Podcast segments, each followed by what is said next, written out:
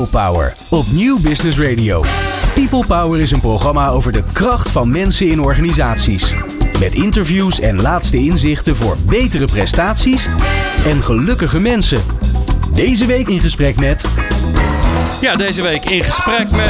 Stop, stop, stop, stop. Nee, dit is een overval. Nee, Glenn, ga in je stoel zitten. Dames en heren, welkom bij People Power. Eh, dit is een revolutie. Wij nemen de microfoon bij deze open. Eh, die eh, Glenn van den Burg die lult al genoeg. En het liefst bevraagt hij andere mensen zonder dat hij ooit zijn ziel toont. Maar deze keer zal het anders gaan. Wij nemen het over. Ja, Glenn r- wordt helemaal, eh, raakt helemaal in paniek. Hij was de hele dag, eh, stonk Oh, hij al naar zweet. Niet normaal. Eh, angstzweet. eh, misschien had u het nog niet door, maar Glenn heeft weer eens een boek geschreven. Kijk, ik hou hem voor de camera en ik zal hem voor u oplezen. Hij heet eh, Hoe werkt de mens, Glenn? Want eh, eh, Glenn staat er niet achter, maar hebben ze gesymboliseerd met een symbool met een vraagteken met die kop van Glenn erin. Dus hoe werkt de mens Glenn? En dat is tegelijk ook het concept wat we hier gaan doen. Glenn is nu eens een keer object en eh, niet bestuurder van het geheel. Dus eh, Glenn moet eh, zijn mond houden. Hij mag eh, een muziekje starten als hij wil. We zitten hier in de studio met Stella Jager van eh, S2 Uitgevers. Dat is gewoon de uitgever van, van Glenn. En met Erik, zijn eindredacteur. En om dat te laten horen dat ze er zijn, gaan wij nu even leuk als introductie gillen met z'n allen. 3, 2, 1. Yay! Zo'n uitzending wordt het dus. hey Glenn. Oh, Jeroen, waarom had ik jou ja, ook alweer gevraagd? Ja, dat, da- als je vraagt, krijg je pijn. Dat weet je. Ja. Wat, wat heb ik gedaan? Ik heb jouw boek Hoe werkt de mens? Glenn eens doorgelezen. Dat, Oh. dat had ik al eerder voor je gedaan. Dat is vriendelijk. En, ehm, en ik heb eh, tien vragen eruit gehaald. En die tien vragen die combineren twee dingen. Want de ene kant kan de kijker, de luisteraar, eh, zien waar, waar gaat dit boek nou eigenlijk over. En zich gekieteld voelen om hem te bestellen. Ja. Maar de andere kant eh, gaat het ook de auteur laten zien. Want ik ga eigenlijk de vragen waar jij de lezer mee confronteert. Die ga ik, my choice natuurlijk, ga ik aan jou voorleggen. Oké. En zo krijgen we dan uiteindelijk het antwoord. Hoe werkt de mens? Glenn. Wat een goed idee. Ik, het enige waar ik me nog een beetje aan vast kan houden is dat ik nog steeds achter de knoppen sta. Dus als het echt heel erg wordt, kan ik nog altijd je microfoon uitzetten. Ik eh, vraag Erik, eh, de, de, de eindverantwoordelijke van dit hele spel, om gewoon fysiek in Om te grijpen als Glenn te veel ingrijpt. Laten we het zo zeggen. Straks gaat Stella, die gaat ook een gloedvolle speech houden. Zo, Ja. Dat gaat zo'n twee, drie uur duren. Maar het worden echt woorden waar u van gaat gillen. Eh, Erik gaat natuurlijk de champagne straks eh, ontkurken. Ik heb toch. geschenken gekocht. Die ga ik Glenn toewerpen. Het wordt een doldwaze middag. Glenn. En niet geheel onbelangrijk, hè? Want ik heb het boek samen met Rick van Baren geschreven. En Rick die is ook online. Dus die, halen we, die halen we er zo ook nog ergens Oh bij. ja, Rick is er ook nog. Die was ik alweer Ja. helemaal vergeten. Ja, Rick, leuk dat je er bent. Ja, maar hij, zegt is, niks. hij is nog niet live. En dan moet ik eerst op een knopje drukken. Oh, Oké, maar die komt nog wel. Rick zit even in de wacht. Dus, ehm, Glenn, mijn eerste vraag. Jij hebt een boek geschreven, Hoe werkt de mens? En eigenlijk maak je een, een analyse zoals de mens in elkaar zit en hoe die zichzelf dan tegenkomt op zijn werk. En ehm één ding wat mij meteen greep was dat fantastische boek van Bronnie Ware, wat ik besteld heb, The Top 5 Regrets of Dying. Dus waar hebben mensen spijt van op het moment dat ze op dat sterrenbed of als ze aan het eind van hun leven liggen? Ja, gezellig onderwerp. Dus we beginnen ook heel positief. We zijn aan het eind van jouw leven, Glenn. Ja, zo Ja. beeld je eens even in. Wat, wat zijn de spijtzaken van Waar jouw ik spijt leven? van heb. Ja, nou, het, het zijn er volgens Bronnyware vijf. En een van die vijf, daar kreeg ik zelf het meest eh, pijn in mijn buik van. Ehm, en dan weet ik natuurlijk niet meer precies hoe die heet. Maar het, het komt erop neer dat, eh, eh, ja, dat, je, oh ja, dat je niet voldoende contact hebt gehouden met je vrienden. En dat is echt mijn zwakke punt. Dus dat, eh, ik, ik, ik ben heel goed in het moment. Daarom vind ik radio maken zo leuk. En mensen die dichtbij zijn, die ik tegenkom, die in mijn, zeg maar, mijn gedrag zitten, die zie ik heel vaak. Ehm, en de mensen die dat niet zi- zitten, niet. Eh, en, ik werk bijvoorbeeld nu weer heel fijn samen met Erik. Heb ik elf jaar lang gedaan. Met heel veel plezier. En toen we daarmee gestopt zijn, ja, dan uh, we hebben elkaar nog wel gezien. Maar veel en veel minder. En veel minder dan ik eigenlijk zou willen. Um, uh, en daar ben ik gewoon slecht in. Dus als ik, ik denk als ik ergens spijt van ga krijgen, dan zal dat het wel zijn. Hmm, en, en moeten wij er dan ook ken, kennen als een mens dat geobsedeerd is door zijn werk? Ben je een workaholic eigenlijk? of is het wherever I lay my head? Ik denk dat het dat eerder is, ja. Ja, ja. Nee, ik ben geen, zeker geen workaholic. Want als ik het te druk krijg, dan, ehm, zoals afgelopen week, dan, ehm, dan baal ik daar eigenlijk van. Want ik wil ook gewoon een beetje kunnen lummelen en klooien. En in het weekend liefst niet werken. En eigenlijk het liefst op woensdag ook niet. Eh, dus ik ben misschien in mijn achterhoofd wel veel met mijn werk bezig. Maar ik wil niet al te veel, niet, niet al te hard werken eigenlijk. Hmm. Ben je een mens van spijt? Nee. Mensen die in duur leven, die zijn niet zo bezig met wat er was. Nee, ik heb niet zoveel spijt. Nee, want het, dan zou je ook heel veel verwachtingen moeten hebben. En, en dat valt best wel mee. Ik heb niet zoveel verwachtingen. Als dingen misgaan, vind ik het ook niet zo erg. Het is wat blijft. Zolang, ja, ja. Nou, dit is een mooie uitspraak van de grote filosoof Jeroen Buescher. Het is dat blijkt. Staat ook op je WhatsApp volgens mij. Hè? Die jongen Maar dat is onthoudt het alles. enigszins, ja. Bewust versus onbewust. Het hoofdstuk waarin je, je, je uitpluist wa- welk, welk deel van ons gedrag we eigenlijk sturen. Daar komt het kortweg op neer. En, ehm, en daarin probeer je ook uit te leggen hoe onze hersenen werken, hoe onze manier van denken werkt, et cetera. En eh, dat, dat verleidde mij tot mijn tweede vraag. Wat doen jouw hersenen eigenlijk tijdens het radio maken? Welke kanaaltjes staan daar open? Wat gebeurt er daar allemaal tegelijkertijd? Oh, dat is wel interessant, ja. Ehm, nou ja, om eens eerst een beeld te schetsen voor iedereen die aan het luisteren of aan het kijken is. ehm, je bent heel veel dingen tegelijk aan het doen. Hè? Ik sta achter, eh, nou hoeveel zijn het er? Eh in 3, 5, 6, 7, 8. Ik sta achter 16 schuifjes en met heel veel knoppen. Overigens hoef ik gelukkig niet met alles wat te doen. Maar ik moet best wel, motorisch best wel veel doen. Hè? Dus je zit eigenlijk in een auto auto te rijden. En ondertussen moet je een gesprek voeren. Eh, maar moet je ook nog plaatjes instarten. Moet je ook nog mensen bellen. Dus je moet best wel veel tegelijk. En dat motorische is al zo automatisch voor jou geworden? Nou, Of zit er nog een L op je studio? Nou, dat niet. Nee, nee, nee. nee. Dus het is, niet zo, het is niet zo automatisch als. eh, ik heb collega's hier die al hun hele leven radio maken. Die doen dingen echt blind. Dat niet. Maar het is niet zo dat ik. En daarom gaat er bij mij ook nog wel eens wat mis. Maar dat vind ik ook weer niet zo erg. Ehm, eh, dus dat is zeg maar het motorische. Dan heb je natuurlijk het gesprek. Waar je natuurlijk. ehm, en dat, is, dat vind ik het wel interessant aan jouw vraag. Wat er gebeurt hier in de studio. Is dat alles wat ik ooit tegen ben gekomen. Dat zit ergens in mijn brein verstopt. En ehm, ik heb het totaal belachelijke eh, vertrouwen dat als ik hier sta, dat ik daaruit kan putten. Dus dat er wel iets boven komt poppen uit mijn onbewuste, want ik weet niet wat het is.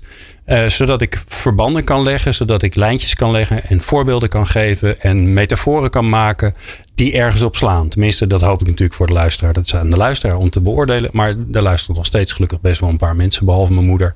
Ehm, dus ehm, dat vind ik het interessante wat hier gebeurt. Alleen dan moet je wel het vertrouwen hebben dat het gaat gebeuren. En als je, als, als je dat niet hebt, ja, dan moet je heel veel gaan voorbereiden. Want dan moet je een uur lang moet je denken: oké, als dit gebeurt, dan dat. En dan ga je allerlei scenario's bedenken. En dan zit je ook niet meer in het nu en zit je niet meer in jouw kracht. Nee, en dan wordt het een beetje bedacht, Ja. denk ik. Tenminste, bij mij werkt dat niet. Ja. En, en dus dat wil ook zeggen, als jij een gast hebt, wat, is, er een, is er iets als voorbereiding? Ja, er is voorbereiding. En hoe, hoe gaat dat dan bij jou? Nou, tegenwoordig gaat het zo dat Erik mijn, mijn voorbereiding voor een belangrijk gedeelte doet. Dus dat scheelt. Dat is heel fijn. Ja. Ehm, nou, een van de belangrijkste dingen die ik altijd wel voorbereid is dat ik ehm, de begin van de show, dus de, de, de opening, de leader, de, de intro-tekst, die moet gewoon lekker lopen, want dat is het, het begin van de show. En eigenlijk zit daar ook de hele show in, omdat je triggers erin probeert te bouwen voor de luisteraar, wat eh, eh, zij of hij wil weten. En dat zijn meestal ook de vragen, wat een beetje de hoofdvragen zijn eigenlijk van het programma. En, Ja. en ondertussen, maar dat was in het begin zeker niet zo, heb je het vertrouwen opgebouwd dat als je zo'n hoofdvraag hebt als waarom hebben we het hier eigenlijk over? Wat is dit voor ontwikkeling? Dan kun je daar met gemak 10 minuten over praten, omdat er altijd wel weer dingen naar boven Ja. poppen en nieuwsgierigheid is. ja, dus uiteindelijk is dat nu gevormd door je eigen nieuwsgierigheid. Ge- ge- gebaseerd op de associaties die het verhaal van de gast bij je opwekt. Ja, ja. Ja. ja. Dankjewel. Eh, Moeten we even naar eh, Van, ba van Baren? Zullen we Rick er even bij halen? ja, die kan is hij er nou wel? Ja, wacht even hoor. Want oh, dan gaat zetten nu zijn video aan. Wacht, ik hou Rick er even bij. Multitasken terwijl. Kan je ons horen, Ja. Rick? Hey Rick.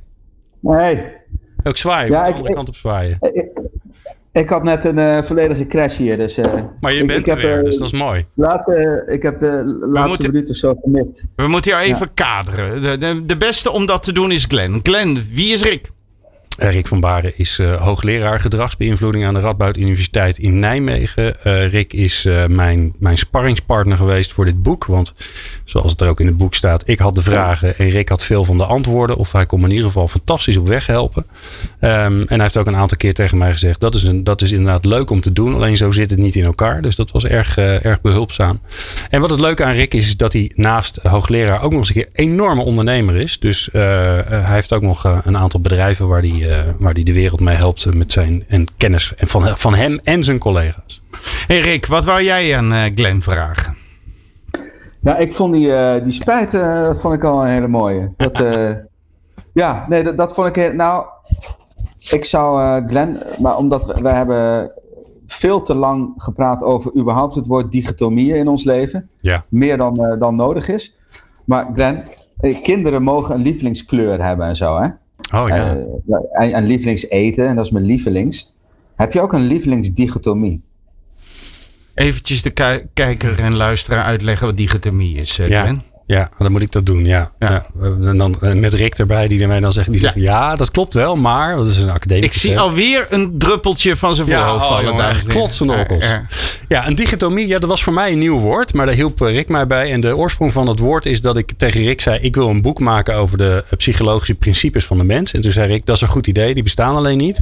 Uh, toen zei ik, hoe zit het dan wel? Toen zei ik, nou, het zijn uh, dichotomieën. Dus dat zijn... Introvert, extrovert. Uh, dat zijn twee, tegeno twee klaarblijkelijke tegenovergestelde gestelde zaken. Hè, zoals in een paradox. Maar het zijn de twee die elkaar eigenlijk versterken. In plaats van dat je een keuze moet maken. En die, staan eigenlijk centraal in dit boek. Het zijn er drie. Er zijn er veel meer. Maar er waren de drie die, die we leuk vonden. En ja, ik wilde een dun boek schrijven, dus dat helpt.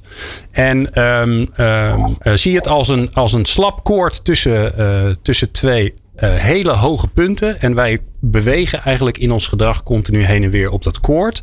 Waarbij het ook zo is, bijvoorbeeld bij promotie en preventie, dat, uh, dat we een chronische voorkeur hebben. Dus we ja. een hang naar een van de twee kanten. Ja. Oké, okay. maar de vraag was: wat is mijn favoriete? Je lievelings. Mijn lievelings. Je lievelings. Ja, ja mijn, mijn, Als mijn dochter van 11 dat ook nog noemt.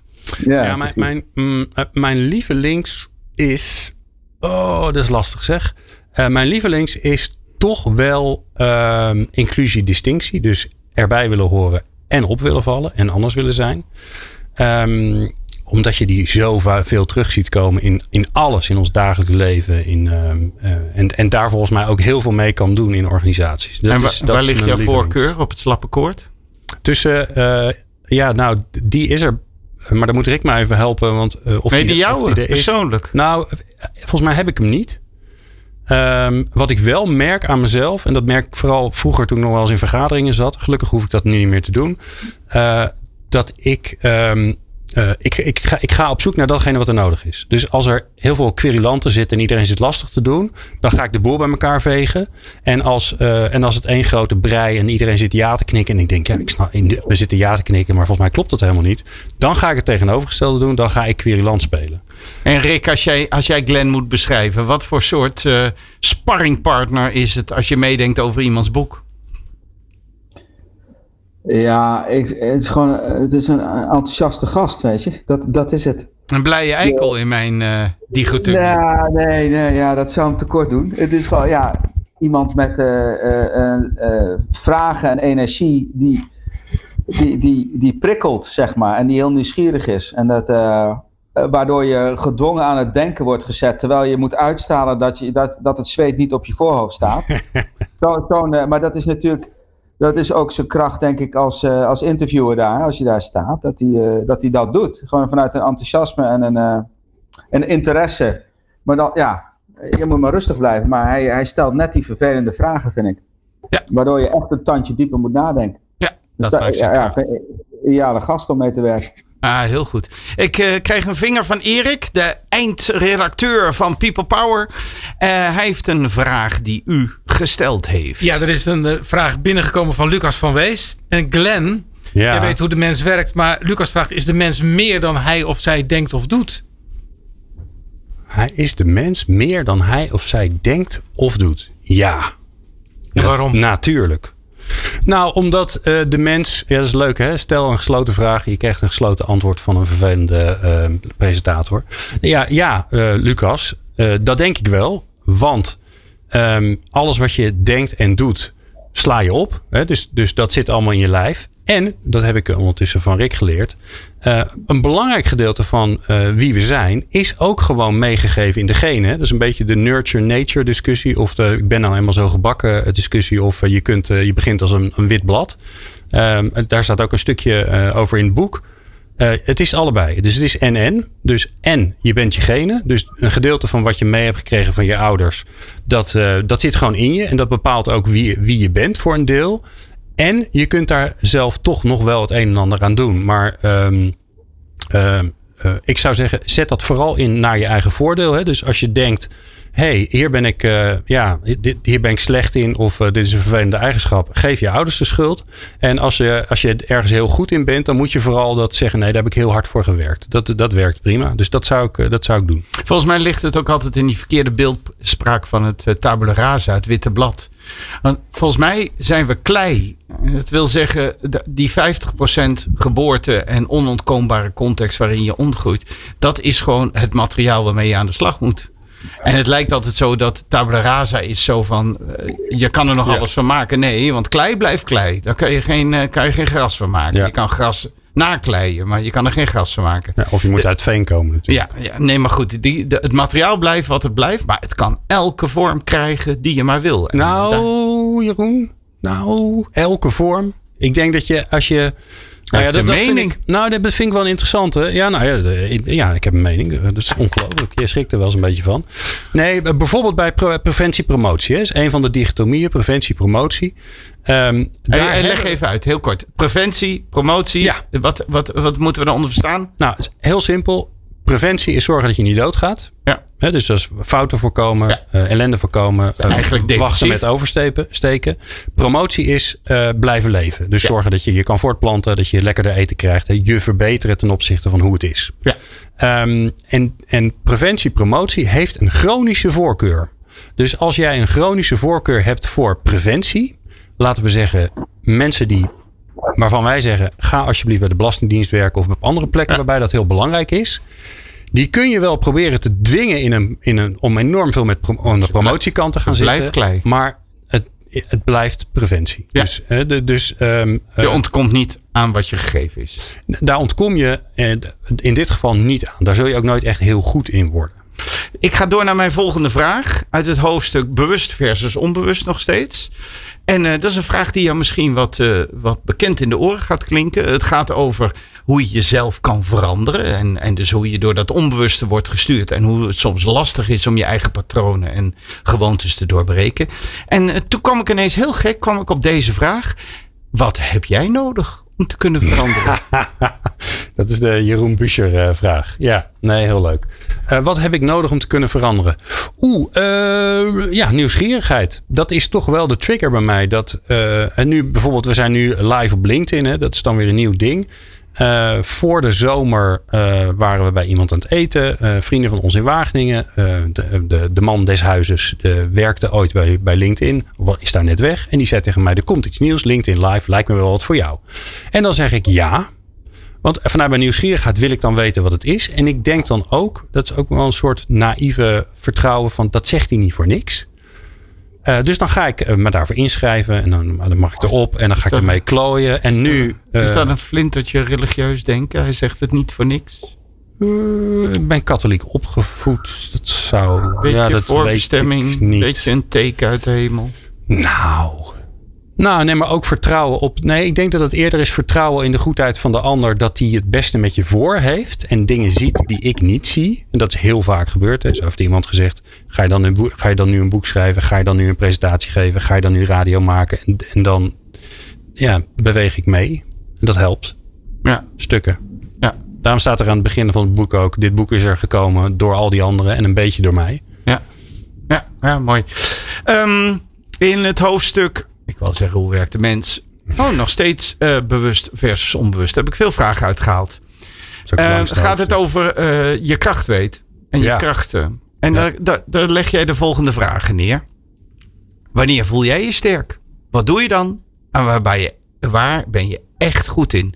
Dus daar komt die. Uh, Glenn, wanneer voel jij je sterk? Uh, als ik in het moment ergens sta. Dus in de studio, als het, als het maar dan moet gebeuren, dan voel ik me sterk. Ja. Oké, en wat doe je dan dat je je zo sterk voelt? Um, nou, er zijn een paar. Dat is wel goed dat je dat vraagt, hè, want dat is zeker niet altijd zo. Je moet me niet bij een brand zetten, denk ik. Ik denk dat ik dan niet zo heel goed ben. Um, maar als er. Um, uh, of ik nou hier sta, uh, of ik sta. Uh, vorige week hadden we een live event van, van Vak Medianet. over duurzame inzetbaarheid. De week van de duurzame inzetbaarheid. Ja, dan ben ik gewoon in mijn element. En dat is dan. Hè, dan staan er camera's en er zijn mensen. En maar in die wereld ben ik gewoon, ben ik ook eigenlijk relatief relaxed. Je bent wel in de aandacht. Dat doe je. Ik ben wel in de aandacht, maar ik, maar maar Kijk, als je, als je mij, aan de plek. Nou, dat grappige is dat ik ben er ondertussen wel achtergekomen dat ik vind ook leuk om lezingen te geven. Wat natuurlijk een stom woord is, maar iedereen begrijpt dan wat ik bedoel. Maar ik ben, ik ben beter, scherf brengen geluk. Ik ben beter als ik uh, uh, als ik faciliteer, als ik, uh, ja, als ik, als ik de voor de structuur zorg en voor de sfeer Het en voor de vragen. Ja. Ja. ja. ja. Ik, ik, ik zie heel veel beweging bij Erik. Die stoot ook heel veel op. Uh, is er nog een vraag uit het. Uh, dicht in de microfoon praten, Erik. Is er nog een oh. mooie vraag uit de, uit de luisteraar? Ja, het gaat heel goed met de vragen. Veel vragen. Er komen heel veel vragen binnen. Maar Martijn Roosendaal die vindt het uh, nog wel ingewikkeld te volgen voor iemand die het boek niet gelezen heeft. Dat is de bedoeling, meneer Roosendaal. dat u denkt, nou, het klinkt interessant, maar ik kan het niet zo snel volgen. Dan heb ik een hele goede tip voor u. Koop het boek. Ja, en, En, uh, en dat voor maar 14,99. Knijt een goedkoop boek. Dat moet jij niet zeggen, want oh. dat klinkt het als promotie. Oh, Stella, je moet even zeggen wat het boek kost. Het boek kost 14,99. Jeetje, van een koopje. En dat is de uitgeefster. Ja. En dan de Peeman vindt dat het te veel over de auteur gaat. Er moet meer over het boek, meer inhoud, Jeroen. Ja, nou dan, dan moet diegene maar de kast op. Want uh, ik ben hier aan, uh, aan het woord. En uh, we gaan het vandaag eens een keer over Glenn hebben. Want zoals gezegd, het boek heet ook Hoe werkt de mens? Glenn. Sorry, sorry Nanda. En, en, als u goed luistert, dan hoort u dat ik steeds aanleiding, de inhoud van het boek neem. Om Glenn nog meer vragen te stellen. Uh, ik stel voor weer even naar Rick te gaan. Als hij niet ondertussen al op een, uh, op een vuilnisbak is gaan zitten. En uh, ik vraag Rick, vanuit jouw kennis van gedrag, welke observaties heb jij tot nu toe van het gesprek met Glenn? Van jullie gesprek met Glenn? Ja. Ja, ik vind, het, nou, ik, heb, ik vind het lachen. Ik leer veel over Glenn. Ik vind het mooi. Wat is je grootste inzicht tot nu toe? Ja, ik ben nog steeds blijven hangen met, die, uh, met, met dat uh, vrienden collega's ding aan het begin. Die spijt aan het eind. Ik denk, ik wil die man helpen. dat, gevoel heb ik erbij. Kom, we kunnen dit oplossen. Dit, hier is gewoon therapie voor, zeg maar. Dat, dit, ja, is gewoon te doen. voor. ja, nee, dat, ja, nee, ja. ik, ja, ik weet niet. Ik vind, ik vind het gewoon mooi om Glenn de constructen te, te horen uitleggen. Ik vind het gewoon gaaf. Ja, nee, maar jij, jij hoort natuurlijk als meester dat de leerling het misschien een beetje begrepen heeft. En, en dan, heb ik, dan, heb, dan heb ik een vraag aan jou. Het ligt voor de hand, maar waarom heb je Glenn nodig om dit boek geschreven te krijgen? Nou, het is sowieso Glenn's boek. Hè? Dus het is op basis van columns. Dus eigenlijk vragen die Glenn aan mij stelt, waar ik antwoord, die, waarvan ik nooit van tevoren de vraag weet. Dus dat zijn altijd spontane antwoorden dat heeft hij, daar heeft hij een boek over geschreven. Dus het, het is Glenn's boek.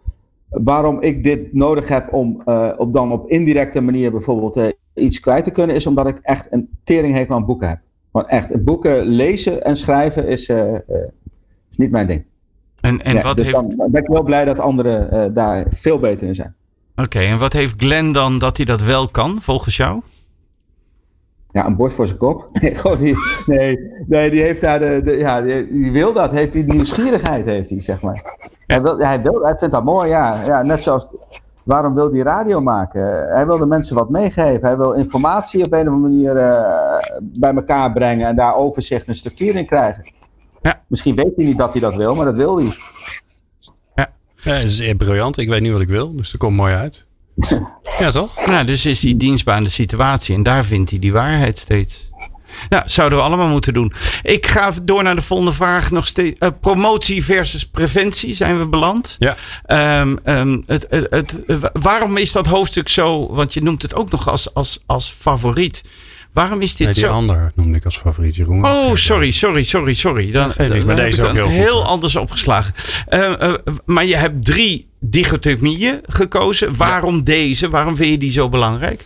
Nou, dat is wel grappig. Hè? Uh, Leg hem eerst eens even weer uit. Hè? Preventie, promotie. Ja. Gaat dus over, zit je in het leven om te voorkomen dat iets gebeurt? Dus dat je doodgaat. Of... Nee, en. En? Heel belangrijk. En, en. Want het is nooit het een zonder het ander. Ja, snap dus ik. eh, aan de enerzijds willen we, willen we, niet, willen we niet doodgaan. Hè? Dus wij hebben door de evolutie geleerd om ervoor te zorgen dat we, dat we, dat we dingen uh, uh, omzeilen. Want anders dan waren we allemaal hartstikke dood geweest. Daarom, daarom ligt ook dat die balans er zo in tussen die twee. Hè? We hebben het allebei nodig. Uh, binnen organisatie zou je kunnen zeggen, je moet ervoor zorgen dat dingen gewoon goed gaan. Uh, luchtverkeersleiders, die moeten niet een beetje gaan zitten experimenteren terwijl, nee. uh, terwijl ze achter een, uh, achter een scherm zitten. Nee. Die moeten gewoon zorgen dat het goed komt. En daarvoor moeten we allerlei dingen afspreken. Nee, je moet, je moet niet een, een, een, een hartchirurg hebben die erg aan de promotiekant zit. Uh, niet als hij uh, mijn hart aan het opereren is. Aan de andere kant wil je, dat, wil je dat wel weer als hij onderzoek aan het doen is. Want dan moet je nieuwe dingen uitproberen. Ja. Hè? Dus dat is een mooi voorbeeld. Dus, dus enerzijds superbelangrijk preventie. Zorgen dat je de dingen doet, goed doet zoals je ze wil doen. Uh, en Rick en ik zijn het daar samen enorm over eens dat dat totaal onderbelicht is de afgelopen tijd. Hè? Het gaat allemaal over, het moet allemaal hip en snel en innovatief en weet ik wat allemaal. Nee, wij leven bij de gratie van mensen die zorgen dat ze elke dag zorgen dat dingen goed gaan. Ja. Daarom kunnen we op de snelweg rijden en zo. Um, ja, maar zo kunnen we ook in ons werk functioneren. Want het is niet alleen maar innovatie en dingen verzinnen. Het moet ook goed geregeld worden. Zeker. Ja. ja. Nou ja en dat is nou precies uh, um, um, preventie. En daar kun je allerlei mensen bij voorstellen. Iedereen die, die blij wordt van ISO of compliance. Of, uh, ja. uh, maar ook uh, mensen die zorgen dat buschauffeurs hun, hun diploma op de juiste manier halen. Die moeten vooral in die preventiefocus zitten. Dan maar liever even zorgen dat diegene zakt. Ja. Dan dat je hem toch laat slagen. In je, in je boek leg je het uit. Hoe dat werkt en welke rol dit speelt in ons leven. En hoe het ons maakt. Hoe, hoe wij werken. Want daar gaat je hele boek over.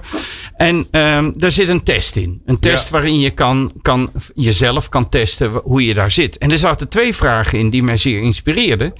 Want die gingen namelijk over dat wat jou gevormd heeft. En die gingen namelijk over je ouders. Ja. En toen dacht ik, dat vind ik leuk om de, om de auteur eens eventjes niet de hele test te laten afnemen. Maar toch wel even die vragen voor te stellen. Ja. Ging jij in je jeugd over de grens van wat je ouders tolereerden? Ja, dat is grappig. Dat vond ik een ingewikkelde vraag. Want ik heb hem zelf ook gedaan, die test. En toen dacht ik, nou, volgens mij viel dat wel mee. Uh, ik, heb dat, ik heb ook wel gepubert en, en dingen gedaan die niet helemaal de bedoeling waren volgens mijn ouders. Maar ik was niet een hele ruige uh, puber. Ik ging niet. Ik had bijvoorbeeld vriendjes die, uh, die gingen, hoe noem je dat? Graffiti ja. op de muren en zo doen. En dan waarschijnlijk was ik gewoon te bang om mee te gaan. Maar ik ging dan niet mee. Ja. En dat was wel echt over de grens geweest. Dat heb ik niet gedaan. Hoe vaak gehoorzaamde je de regels en richtlijnen die door je ouders waren opgelegd? Ja, die boog ik wel een beetje om. Ja. Dat vonden ze ook niet zo erg. Maar we hele relaxte ouders. Dus die maakten daar ook niet echt een enorm punt van of zo. Die deden ook niet echt aan straf. En, uh, maar als ze zeiden, uh, je moet om twee uur thuis zijn. Ik heb wel eens mijn eigen band lek geprikt. Uh, dus ik, heb ik had daar wel creatieve oplossingen voor. Ja, dus zei, dat... ja, lekker band. Ik kwam uit Zoetermeer. Ik moest 10 kilometer fietsen. Ja, als je moet lopen, had ik even uitgerekend. Het duurt ongeveer zo lang. Nou, dan kan ik om vier uur thuis komen. Nou, dat doet me aan denken dat je ook altijd een reden hebt waarom je iets niet gedaan hebt. Maar goed, we gaan verder met Erik. Die oh, Erik de, de, de vragen van de luisteraars en meekijkers verzamelt. Ja, enorm dank. Op het gevaar of dat u weer door mij geschoffeerd wordt. Ik hoop niet dat ik dat doe. Uh, spijt me. Zie, zie die ironie in mijn reactie. Erik, had je nog een mooie vraag of reactie? Die, uh, het liefst een vraag. Die, uh, die de... Ja, ik heb, ik heb wel een reactie, maar ik, ik begin eerst met de vraag. In hoeverre moet de analyse worden aangepast, uh, Glenn, die je hebt gemaakt in je boek... als je kijkt nu naar de tijden van werken tijdens COVID? Oh ja, nou niet. Nou, eigenlijk niet. Want uh, dat was op verzoek van, van mijn lieve uitgever. Want het boek was klaar, vond ik. En toen, toen zaten we midden in COVID. En toen zei ze: Ja, er staan bijvoorbeeld voorbeelden in over hoe jij in de kroeg zit. Ja, dat kan niet meer. Dus, dus COVID moet er nog in. Dus ik, nou, ik, ik dacht dat ik klaar was. Dat vond ik vervelend. Uh, maar ik heb dus bij alle drie de dichotomieën. Dus uh, daar heb ik ook allebei weer even een toevoeging geschreven. Hoe die dichotomie toe te passen. Of opvallend juist is geworden tijdens de coronacrisis. En ik, ik vind juist leuk dat als je het boekje leest. dat je daar juist naar kan kijken. Dus als je kijkt naar onbewust bewust. Ja, de, de hand die Mark Rutte gaf na de persconferentie. Iedereen ziet hem al voor zich. jongens, we gaan geen handen meer schudden. En het eerste wat hij doet is die hand geven. Nou, dat is een prachtige manier waarin bewustzijn en, onbe en het onbewuste totaal met elkaar in de clash kwamen. En dat onbewuste, dat, ja, wij zullen dat, je zult dat zelf ook wel hebben gehad. Hè? Dat, je, dat je als je iemand tegenkomt, dat je, ja, je moet echt goed je best doen om maar niet die hand uit te steken. Om dat patroon te overstijgen. Ja, om echt dat automatisme uit te komen. En, um, en om er een nieuwe te vinden. Wij, wij ontvangen hier in de studio nog uh, dagelijks gasten. We zijn ook gewoon open geweest. En heel veel van de mensen die hier komen zijn hier voor het eerst. En die hebben nog steeds dat ongemakkelijke van wat ga ik doen. Dat is bij mij ondertussen wel enigszins af. Um, maar dat vond ik een, een prachtig voorbeeld waarin het uh, onbewuste totaal overneemt van het bewustzijn. Erik, ja, heb je nog iets? Ja, nog eentje, maar dat is niet een vraag, maar dat is een opmerking. Marnix Koenaerts, die vraagt zich af: Cognitive Behavioral Science is lineair. Ja, zeker. Nou, dan kijk even naar Rick, want dat, uh, daar heeft Rick. Rick, kan je daar iets mee? Cognitive Behavioral Science is lineair. Zeg jij dat wat? Of uh, hebben we nog vijf A4'tjes uitleg nodig? Nee, sorry, daar heb ik meer context nodig. Nee. Sorry, maar niks, maar uh, dit, is te, dit is te dun. Dus, ik meer contact nodig. Die slaan we ja, over. Ja, maar we zullen daar nog later over corresponderen. Dat kan via info.people-power.nl Je zou kunnen zeggen, dit is radio. Er was een roep om inhoud, maar het moet ook weer niet te gek worden. Nee. Uh, vraag 6. Uh, nog steeds uit het hoofdstuk promotie versus preventie. Uh, je hebt het op een gegeven moment over uh, uh, waar je comfortzone is en waar je comfort en waar je waar je waar je, je prettig voelt, maar dat dat ook tot stilstand leidt. En de, de, de, de prikkeling om te gaan zoeken where the magic happens. Om juist dat, dat het, het ongemakkelijk voelen juist erop wijst dat je aan het leren en dat je aan het veranderen bent. Zo heb ik het geïnterpreteerd. Je kijkt er zelf een beetje vraagteken. Blijf in je comfortzone, zo heet het hoofdstuk. Oké, ja, maar dat moet je nooit doen. En mijn vraag aan jou is: wanneer ben jij uit je comfortzone? Nou ja, het interessante van dat onder, we kennen allemaal dat plaatje wel. Dat heb je allemaal, eh, het is, ondertussen zie je het wat minder vaak. Maar er zijn tijden geweest dat je om de vijf LinkedIn of Facebook posts zag je dat plaatje langskomen. Ik vind dat dus heel gevaarlijk. Ja, beschrijf dat even, want dat hebben de luisteraars niet Nou, het is een plaatje, dan zie je zo'n rondje en dan staat in comfortzone. En dan zie je een klein, klein rondje verder weg. En daar, en daar staat dan in where the magic happens. En dan, ik, heb dan al, ik vind dat altijd een beetje volksverlakkerij. Hè? Dan, dan, dan zeg je eigenlijk tegen mensen, je moet heel iets anders doen dan wat je gewend bent. En dan pas ga je leren. En daar trek ik eh, samen met Rick tegen ten strijde. Want zo werkt het helemaal niet. Um, uh, als je heel erg uit je comfortzone bent, en ik heb jou dat ook wel eens horen zeggen, Jeroen, dan, uh, dan ben je vooral bang. En als je bang bent, leer je niet. Dus je moet een beetje, ja. klein beetje, aan de randen van je comfortzone, daar leer je. Waarbij je uh, volgens de, de regel van Buscher 80% moet doen waar je je comfortabel bij voelt. En die 20%, als je dan al als je dan al iets doet wat, wat nieuw is, of enigszins nieuw is, dan ben je lekker bezig. Je discomfortzone is je richting, maar niet waar je moet willen zijn. Maar waar zit jouw discomfortzone dan? Nou, ik moet heel eerlijk zeggen, ik blijf er ernstig vandaan. Dus als, ik, als iets echt niet goed voelt, dan ga ik het gewoon juist niet doen. En wanneer en toch leer ik me helemaal de blubber. Uh, nou, ik zal je een voorbeeld geven. Um, um, ik, um, ik ben niet zo'n ochtendmens. En uh, ik ben eigenlijk helemaal geen ochtendmens. En ik moest laatst, wanneer was dat nou? Toen moest ik ergens echt heel vroeg zijn, half acht, in de andere kant van het land. En, en terwijl ik dan aan het rijden ben, denk ik, ik, dit moet ik gewoon niet meer doen. Dit moet ik gewoon echt niet meer doen. Want ik, er gaat gewoon uh, twee punten van mijn score af. Ik begin al bij een acht. Ja. Uh, dus daar, daar moet ik mee ophouden. Dus, dus niks, niks uit die comfortzone en uh, zorgen dat je, uh, dat je, dat je de, de pijn opzoekt of zo. Nee, ja. ik ben daar helemaal geen fan van. De, de, de anti-Calvinist.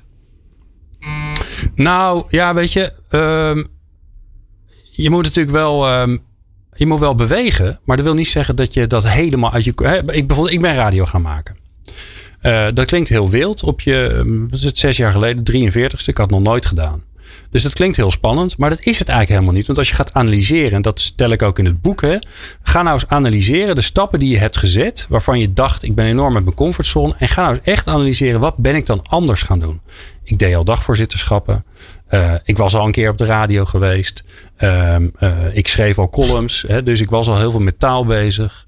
Uh, ik gaf al lezingen. En daarbovenop ben ik radio gaan maken. Nou, dus, zo wild was dat dus helemaal dus niet. Dus de vernieuwing is eigenlijk de boodschap ligt dichterbij dan u denkt. Juist.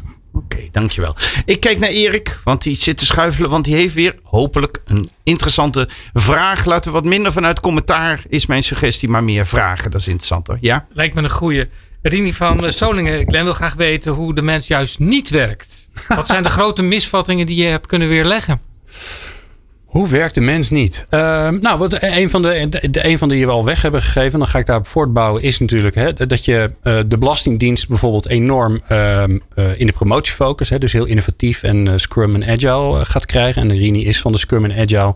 Dus, die, maar die is het volgens mij best wel met me eens dat niet alles daarvoor werkt. Hè, sommige mensen die willen gewoon wel duidelijkheid en structuur.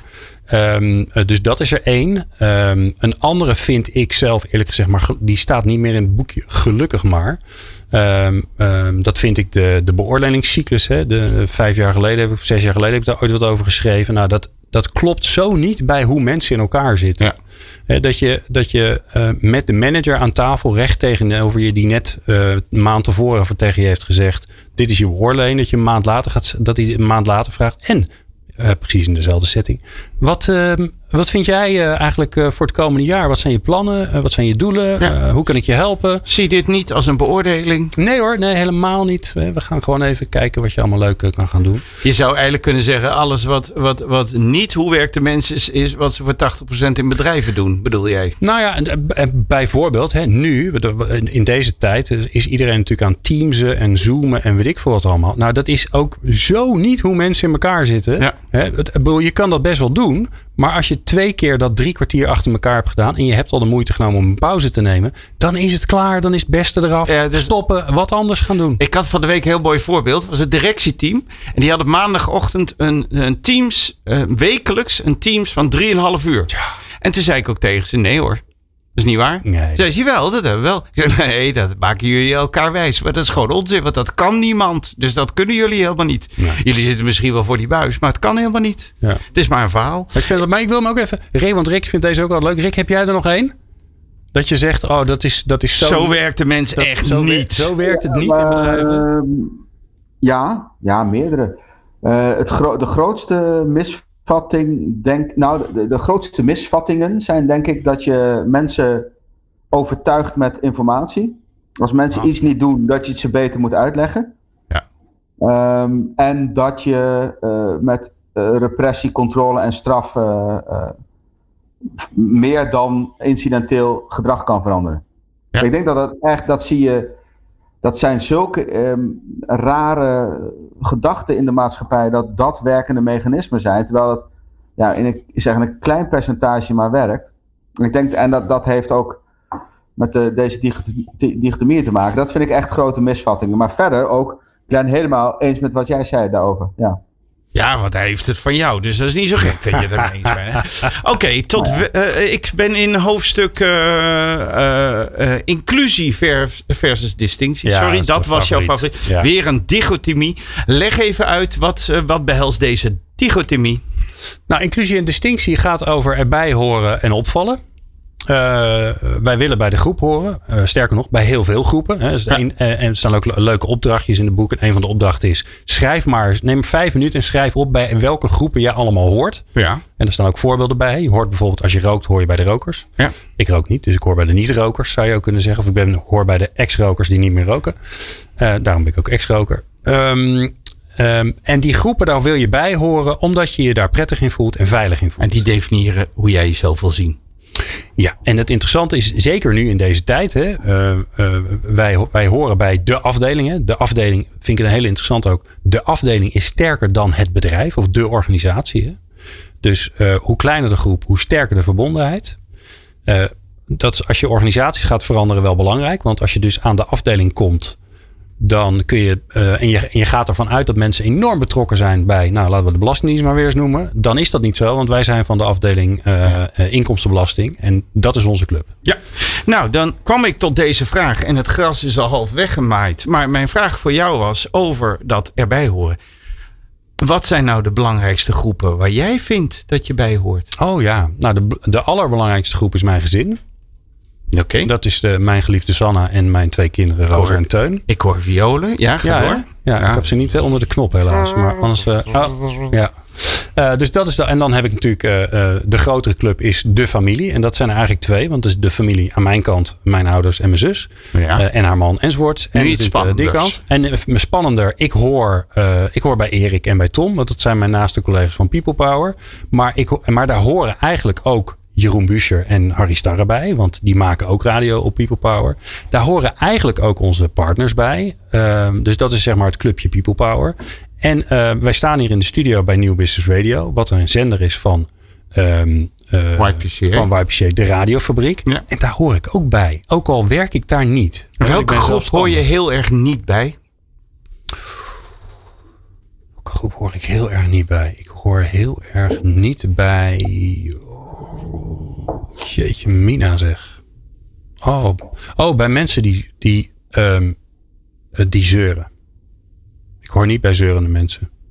Nou, laten we hopen dat de luisteraar geen zeurende vraag heeft. Erik steekt zijn hand op. Nou, vraag Wat is de... Die, dat een groep is, hè? Dat men, dat, ja, nee, vind ik een hele goede. Ja, dat, dat, dat groep uh, hou ik ook niet echt van. Dus uh, De, vra de, vragen buitelen over zich heen. En Marnix Koenaerts en Mariette van Kooi en uh, Bouden en Bets, die, die zijn eindeloos aan het discussiëren. Oh, daar, leuk. komen, daar komen we later op terug. Ja, Maar Helene Cocu stelt een leuke vraag. In hoeverre, Glenn, heeft de generatie waartoe je behoort invloed op hoe ze werken?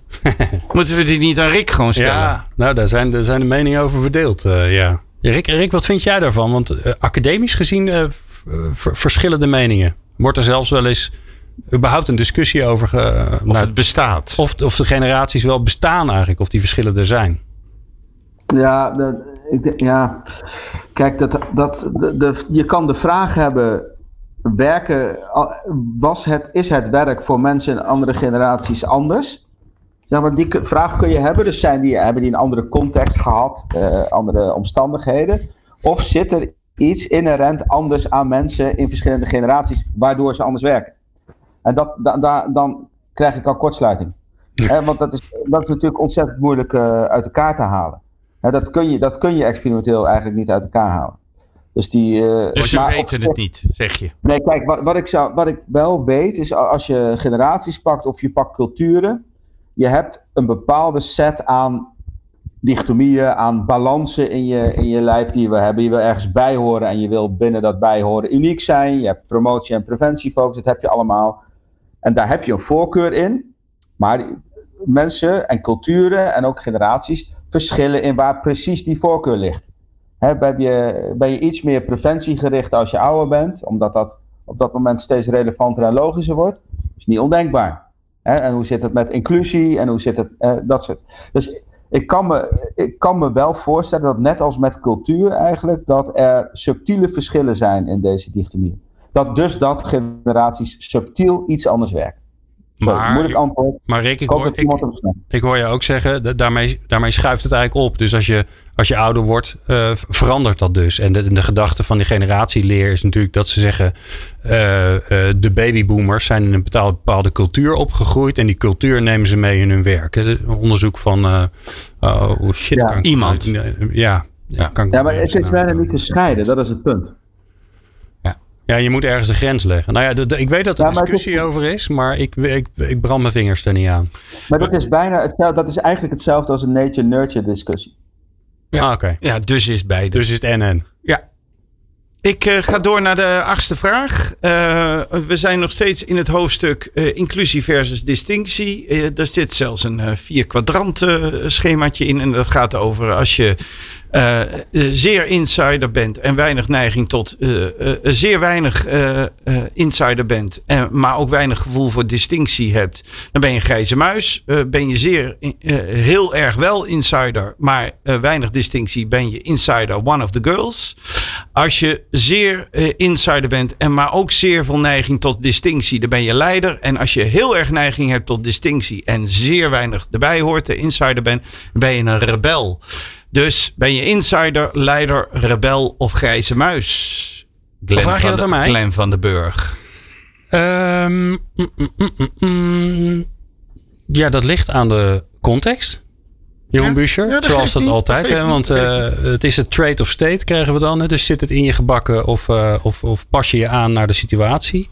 Ik ben een ernstig... eh, ik, ik denk dat, dat er bij mij een grotere mate... Dus ik zit een beetje meer, meer aan de andere kant van het midden. Maar niet heel ver eh, eh, op het rebelvlak. Ik vind het wel belangrijk om anders te zijn. Ehm, dus dat zit wel in me. Eh, dus ik denk dat ik of in de rebel zit, of in de leider. Ehm, en natuurlijk, zoals niemand dat gevoel zal hebben, zit ik niet bij de grijze muis. Dat snap je natuurlijk wel. Maar daar gaat niemand zichzelf plotten, denk ik. Oh, Erik Ik, ik vond het een mooi moment om een stilte te laten Oh, vallen. fijn.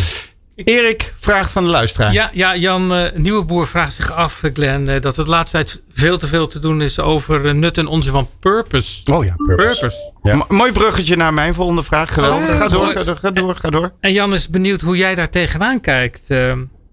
Is dat gelul of ja. is het echt iets? Nou, er wordt, er wordt de, nodige aandacht aan geschonken in het boek. Uh, aan Purpose ook. Uh, dus het is zeker geen gelul. Het gevaar is natuurlijk weer dat het weer een hype is. Uh, en als het een hype is, dan in het begin vindt iedereen de oplossing van alles. En aan het eind vindt iedereen het onzin. Nou, dat is niet zo.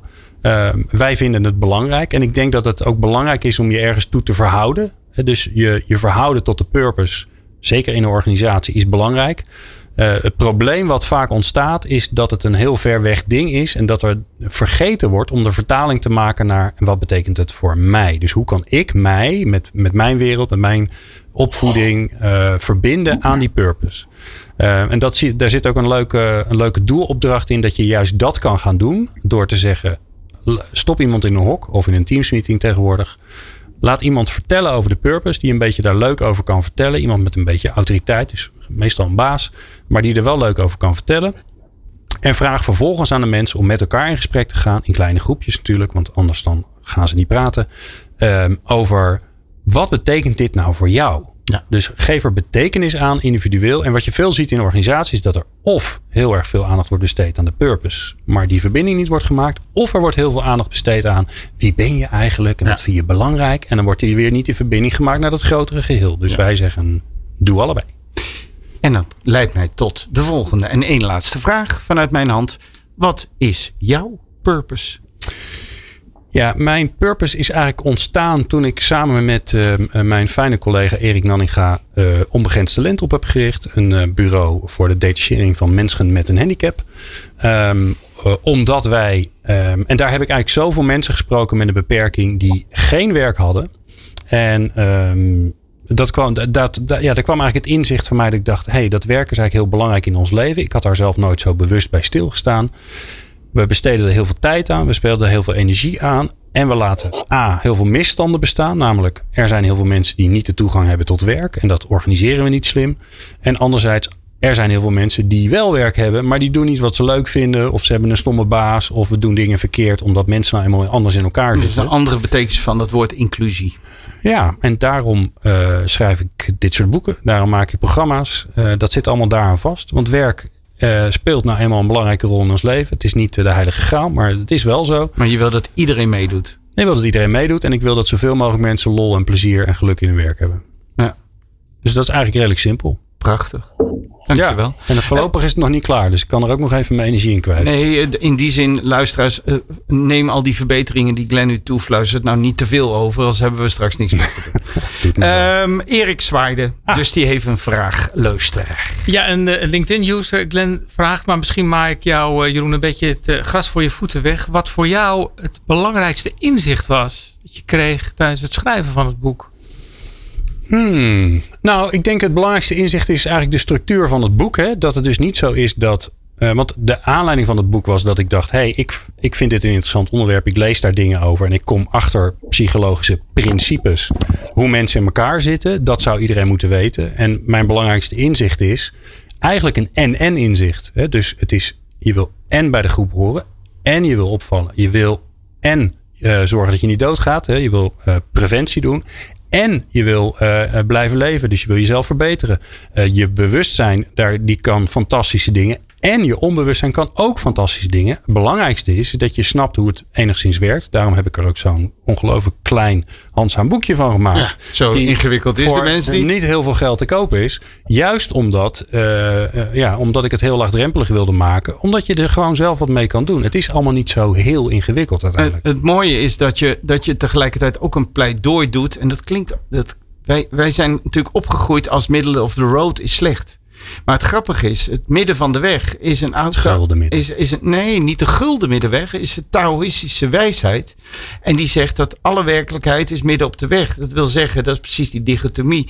Het zit er allebei in. Het is niet het een of het ander. Het ego wil eh, roepen dat het het een is of het ander. Want dan onderscheid ik. Maar uiteindelijk eh, is, en dat vind ik jouw boek ook een pleidooi, van besef nou dat het allemaal in je zit. En leer het zien, ken uzelf en dan kan je er ook mee werken. Ja, ja en uh, wat ik het interessante vind uh, is dat, um, um, uh, dat het ook schuift. Hè? Dus het is, niet, het is niet hier zit dat midden, hier moet je zijn. Nee, je schuift continu heen en weer. In, in welke context dan ook. En um, uh, er zit zelfs ook een stukje in waarbij ik me een beetje frustreerde over het feit dat de boeken die zeggen: doe deze drie dingen, want dan komt het goed. Uh, boeken die ik niet wil schrijven, want zo zit het nooit in elkaar. Hè? Dus uh, vast een waarschuwing voor de luisteraar. Als je ergens iets leest waar zegt: doe dit, pak dit diagram, deze vier kwadranten, dan komt het goed. Zo simpel zit het leven natuurlijk nooit in elkaar. Er er ook maar, die boeken, zijn. maar die boeken die verkopen hartstikke goed. Ja. Ja, ja, de grote versimpelaars. Ah, maar dat zijn wij ook een beetje, Glenn.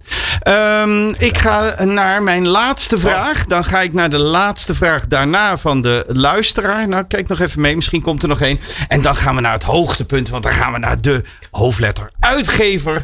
Met die gloedvolle woorden die we nog in onze ziel gaan branden. Ja. Mijn laatste vraag. Minuten, uh, ja, ja, daarom. daarom. Ik, uh, nee, ik time mijn time.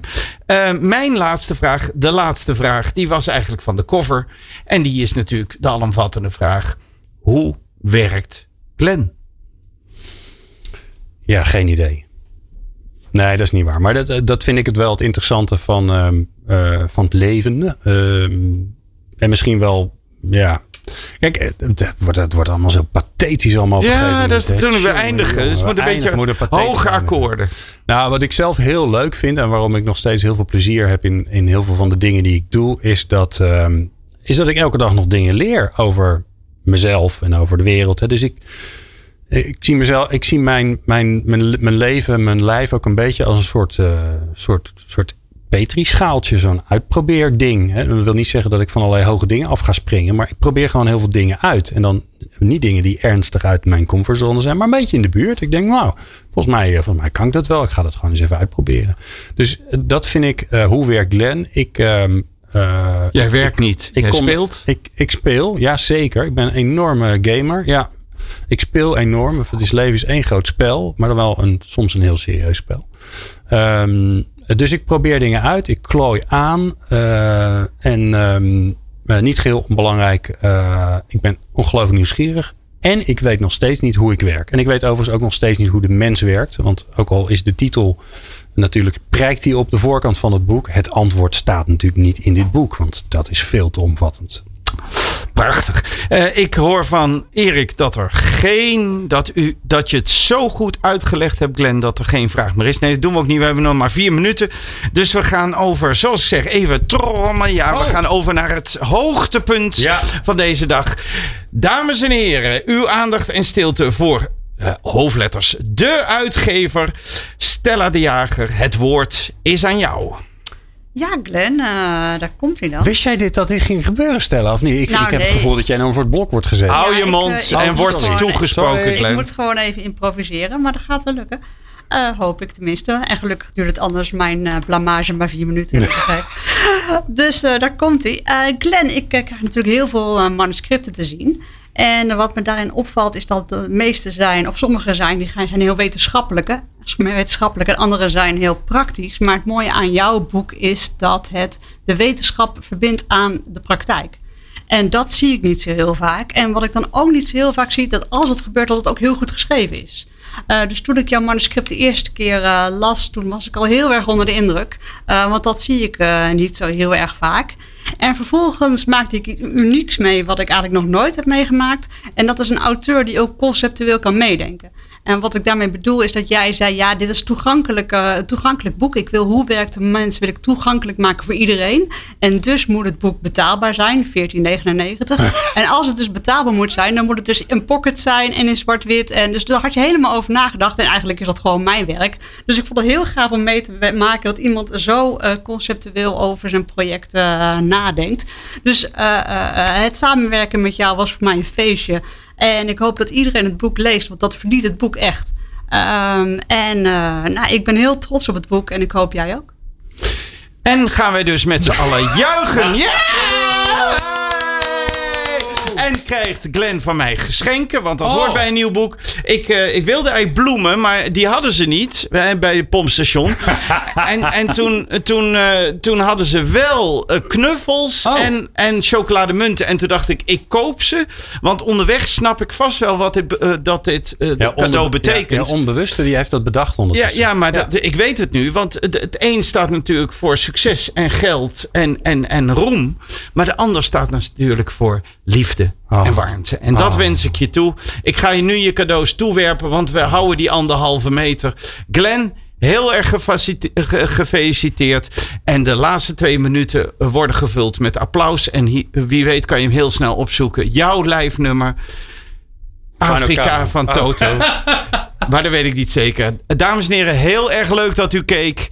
Uh, ik hoop dat u het boek gaat lezen. En anders heb ik gehoord dat er ook deze week nog een ander boek uitkomt. Wat ook heel interessant blijkt te zijn. Maar dat ga ik nu niet met naam noemen.